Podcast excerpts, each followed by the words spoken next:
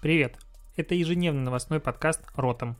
И я его ведущий Алексей Ткачук, автор блога dnetiv.ru. Каждый день я собираю главные новости из мира Digital и выбираю из них ключевое, чтобы это обсудить. Поехали! Привитание, сябры! Это 18 мая, Ротом подкаст, и мне есть что тебе сегодня рассказать. Но для начала я должен в очередной раз поругать э, плеер, или как его назвать, сервис TNT Premier, потому что это люто глючный кусок э, какашки, вот так я скажу. Короче, работает отвратительно, и такое ощущение, что он сделан просто для того, чтобы людям было тяжело и неприятно ему использовать, ну, его использовать. То есть каждый раз, когда ты пытаешься туда зайти, ты испытываешь просто страдания. Ну, то есть вот такое ощущение, что типа проекты ТНТ такие классные, что чтобы их посмотреть, ты должен отстрадать, чтобы у тебя карма как бы уравновесилась. Не понимаю, почему, люди, у которых есть большое количество финансов, денег, ресурсов и так далее, делают такую лажу. Ну, как бы вот.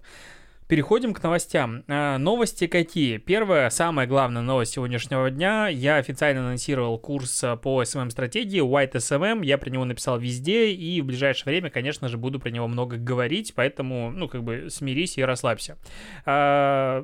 Если тебе интересно узнать что-то про этот курс, в описании в ближайшее время все время будут ссылки на а, за, регистрацию. Пока нет никакой информации. Чуть ближе к 27 мая я публикую с ребятами, а я делаю этот курс не один а, уже программу и стоимость, пока программу и стоимость запрашивать бесполезно. А вторая главная новость сегодняшнего дня, что в Инстаграм появляется новый тип контента. Ну, вообще, по сути, новый тип контента не часто появляется. Есть типа фото, есть видео, и в какой-то момент появился IGTV, в какой-то момент появился Stories, и вот, ну, худо-бедно все живем. Логично, чтобы, возможно, в Инстаграм или в Фейсбуке появились подкасты, и я это очень сильно жду. Логично, скорее всего, в Фейсбуке все-таки подкасты появятся. Интересно, как это будет работать, ну, потому что этот рынок очень большой и не... А, идти в ногу со временем, особенно набирающие тренд такой подкасты, э, точно Facebook не станет. Но э, другой э, вид контента, которого не ждали, под названием гайды. Э, это что-то в стиле instant articles, э, то есть моментальные статьи.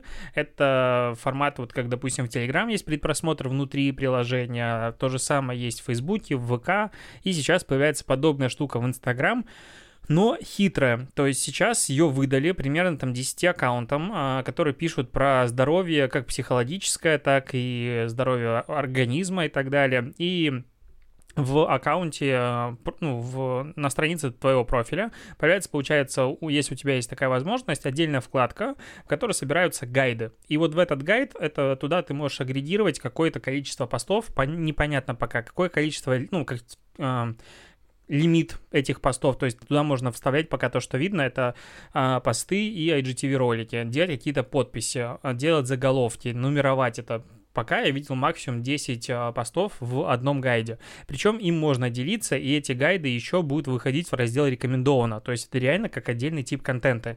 Интересно посмотреть, какая будет по ним статистика, будет ли дочитываемость и так далее. Можно ли будет их делать закрытыми?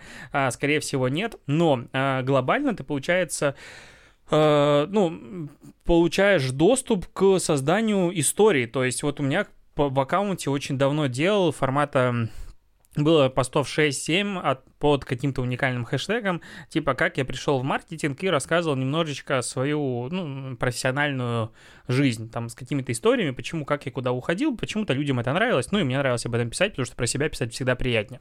А, и вот такую штуку теперь, как бы, когда этот гайд раскатят всем, можно будет агрегировать в один пост. Сюда же можно будет делать, к примеру, подборки топ-10 продуктов. Ну, то есть, если подумать, как это классно можно использовать e-com у, как это можно классно использовать блогерам, а вообще всем, кроме там лайфстайла, ну, потому что лайфстайл особо там ничего, ну, там, мое путешествие куда-нибудь, ну, здесь особо ничего не изменится. Но вот э, какому-нибудь золотому яблоку делать такие подборки 100% будет круто. Делать э, такие подборки блогерам, которые пишут, допустим, про SMM-чек, условно, про маркетинг, любые обучения, не знаю, которые делают э, постоянно фитнес-подборки и прочее, тоже будет круто. Короче, я реально в диком, диком захвате, как говорят белорусы, то есть я прям очень эмоционально возбужден от этой новости, не понимаю, почему ее широко не обсуждают, и людям типа такое ощущение, что как будто, ну, все равно. Я вообще считаю, что контент, э, новый тип контента появляется редко, и это реально архиважное событие, и прям, ну, стоит его обсуждать. Вот я его поэтому обсудил. Да. А еще я говорил немножечко про подкасты, поэтому затрону эту тему сразу. А, Google удалил из своего магазина приложения агрегатор подкастов подкаст Addict с 9 миллионами загрузки из-за того, что у них а, в подкастах упоминался COVID-19, ну, то есть коронавирус.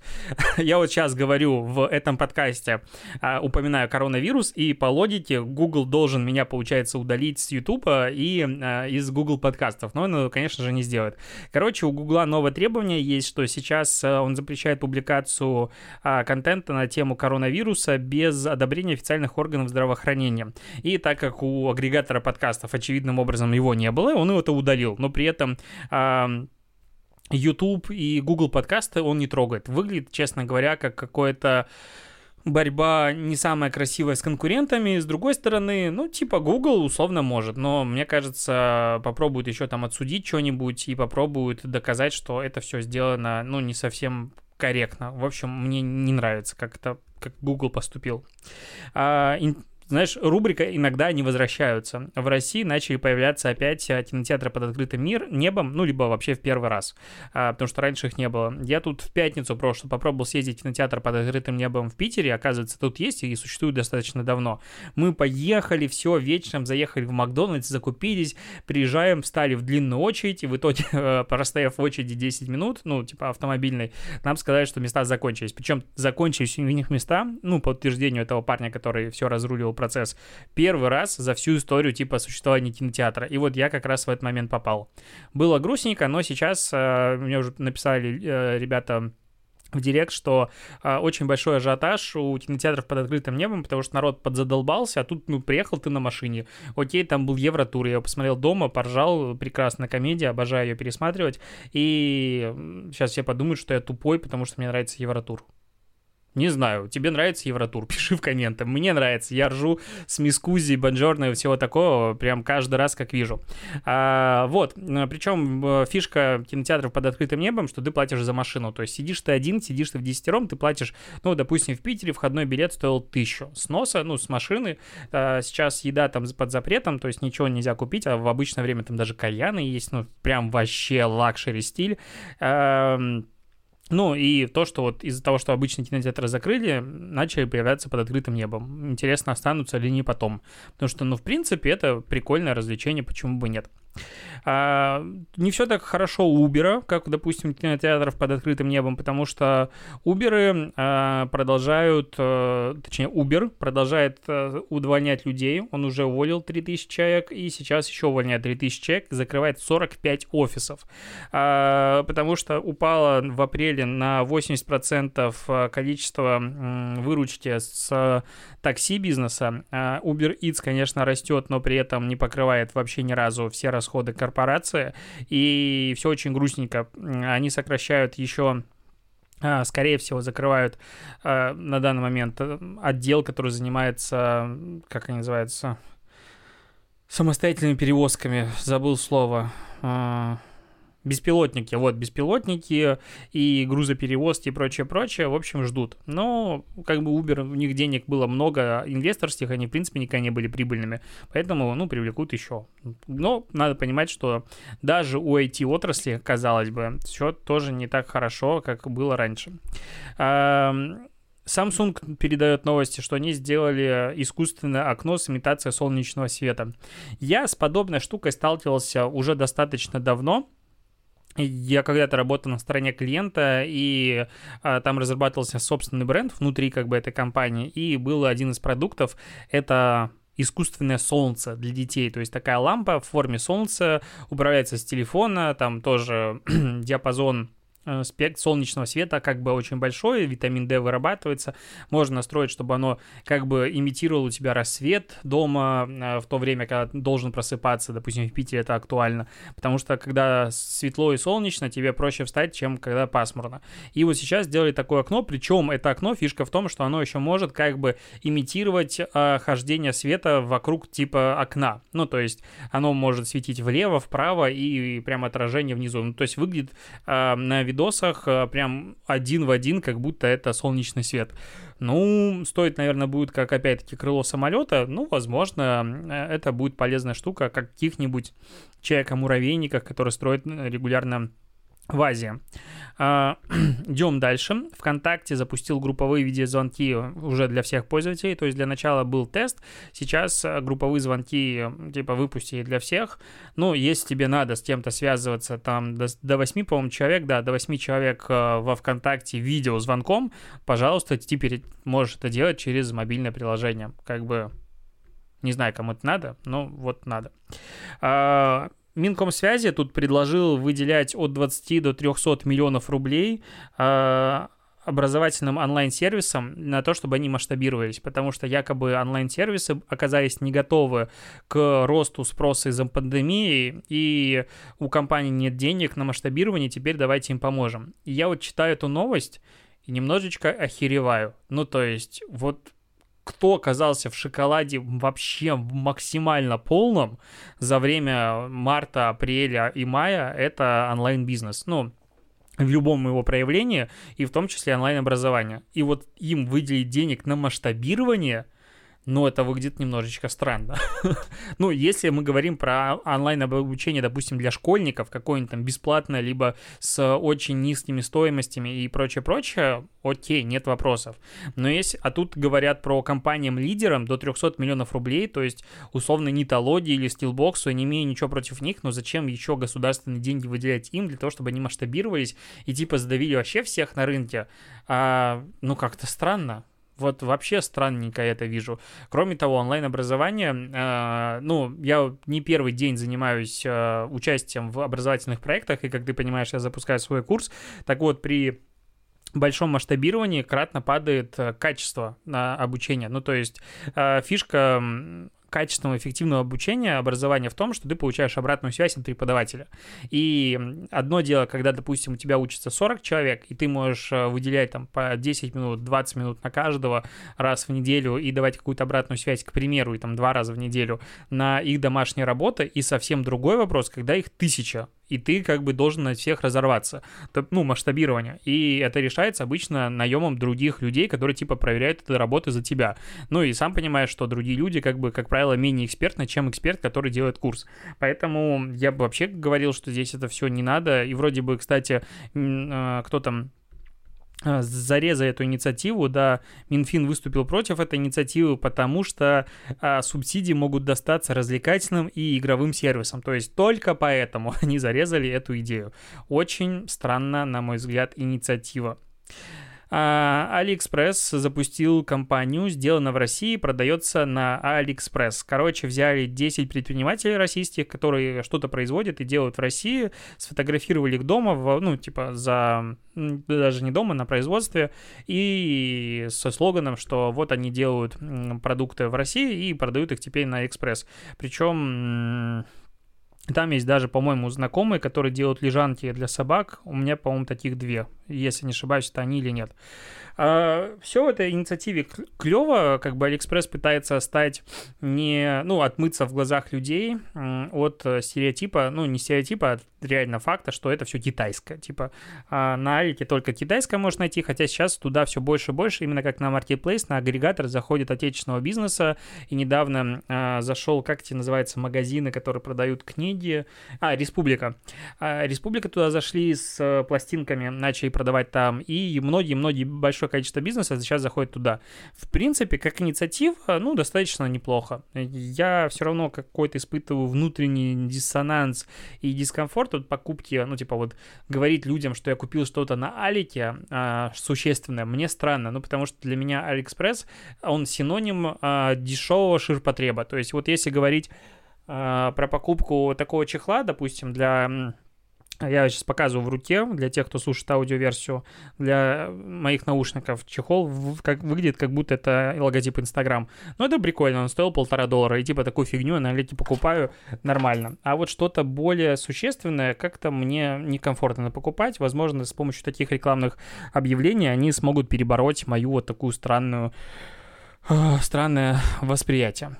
А, что еще? А, при этом новость а, тоже как раз про покупку чего-то китайского приходит там из Америки. А, Bloomberg а, обратил внимание на исследование вот чего-то там FTI Consulting, а, которое просило американцев, тысячу человек в возрасте от 18 до 91 года. А, это было в начале мая. А, в общем, что спрашивали? Будут ли они покупать дальше продукты и товары, произведенные в Китае? Ну, потому что сейчас растет э, мировая антикитайская повестка, и, наверное, Россия должна сказать спасибо, потому что то все хейтили нас, а сейчас, ну, Китай будет хейтить, потому что они больше плохиши, типа типа в мировом масштабе, потому что это у них вирус родился. Ну, короче, глупая абсолютно вещь, но с этим уже ничего не поделать, там мешалась большая политика, и впереди нас ждет веселый год новостей о том, как будут нагибать Китай. Будем за этим следить. Интересно, что будет с нашими экономиками всеми.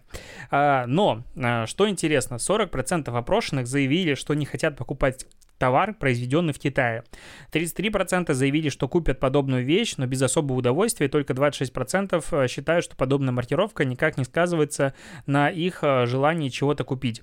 В Европе ну, намного меньше таких же настроений. Э, не готовы покупать только 12% опрошенных, в Латинской Америке 16% опрошенных. Они, конечно, не готовы, но пускай они тогда что-нибудь скажут своим телефоном и все электроники, которые они хотят купить или думают приобрести, потому что большая часть, подавляющее большинство электроники собирается в Китае. И, в принципе, если смотреть на то, что вообще продается в магазинах, то там под процентов, мне кажется, 60, 70, 80 иногда ассортимента и больше произведено в Китае. Поэтому ты можешь хоть 3 4000 раз заявлять о том, что ты не купишь то, что производится в Китае, но при этом а, выбора особого как бы у тебя и не будет. Ну, что есть, то и покупай. А, но тенденция просто удивительно интересная.